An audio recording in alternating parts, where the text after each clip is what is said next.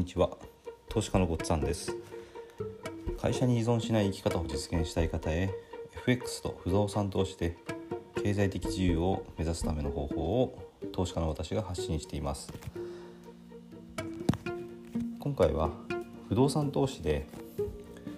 空室が出てしまった時ですね。その空室をなるべく埋めたいということで入居率の向上について、え、お話ししたいと思います。空室があるとその部屋っていうのは空室の間は家賃が入ってこないんですね。誰も住んでないので。でこれはその物件からの収入が減ってしまうということでできるだけ早く入居者さんに住んでもらうっていうことがまあ、対策として必要なんですよね。で空室があってなかなか埋まらない時って、まあ、あるんですよね。これまあたまたまなのかもしれないですし何か問題があるのかもしれないです。でこんな時はまずやっぱり管理会社とコミュニケーションをしっかり取るってことが必要ですね。で管理会社もあのちゃんとしたとこだと埋めようとしてくれますのでよくコミュニケーションをとってでまずそうですねあの話をしてでいろいろ聞いてみるっていうことから始めるのがいいと思います。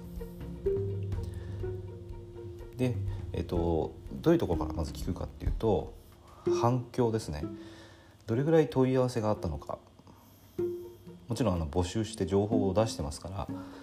問い合わせっていうのは来るはずなんですよね。問い合わせが何件あってでそのうち何件が内見につながったのか内見っていうのは物件まで見に行くんですね。えーと、仲介業者さんに、えー、お部屋探してますって来たお客さんが、まあ、仲介業者さんの紹介してくれる部屋を見に行くんですよね。で自分の物件のその空室のところに内見って言って部屋の中まで見に行った人がどれぐらいいるかこれも聞いた方がいいですね。でまあ空室があるってことは制約してないのでその決まらなかった理由もできればあの聞けたらいいですね。そして、まあ、何か物件に問題があるんであればそれをやっぱり解決しなきゃいけないですし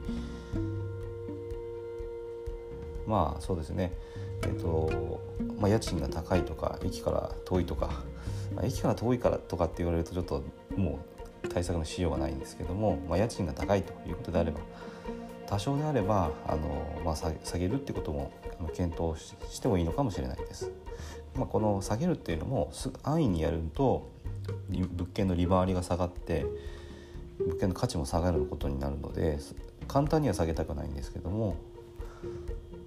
そういうことも、まあ、あの情報としてまず取るということですね決まらなかった理由ですね。ゴミがあのすごくゴミ収集の場所が敷地内にあってそこが汚かったとかっていうこともあるのでそういう場合はきれいにすればいいので問題点が何かあるのかないのかですねでもしあの物件が近くにあるんであれば自分で現地を見に行って何か問題に傷つくってこともあるかもしれないので自分で見に行って確認するっていうのも一つ手だと思います。そしてどれぐらい反響があって何人が見に行って決まらなかった時の理由ですねこういうところをまず情報を集めていくそういうところから始めると対策っていうところにまあつながってくると思います。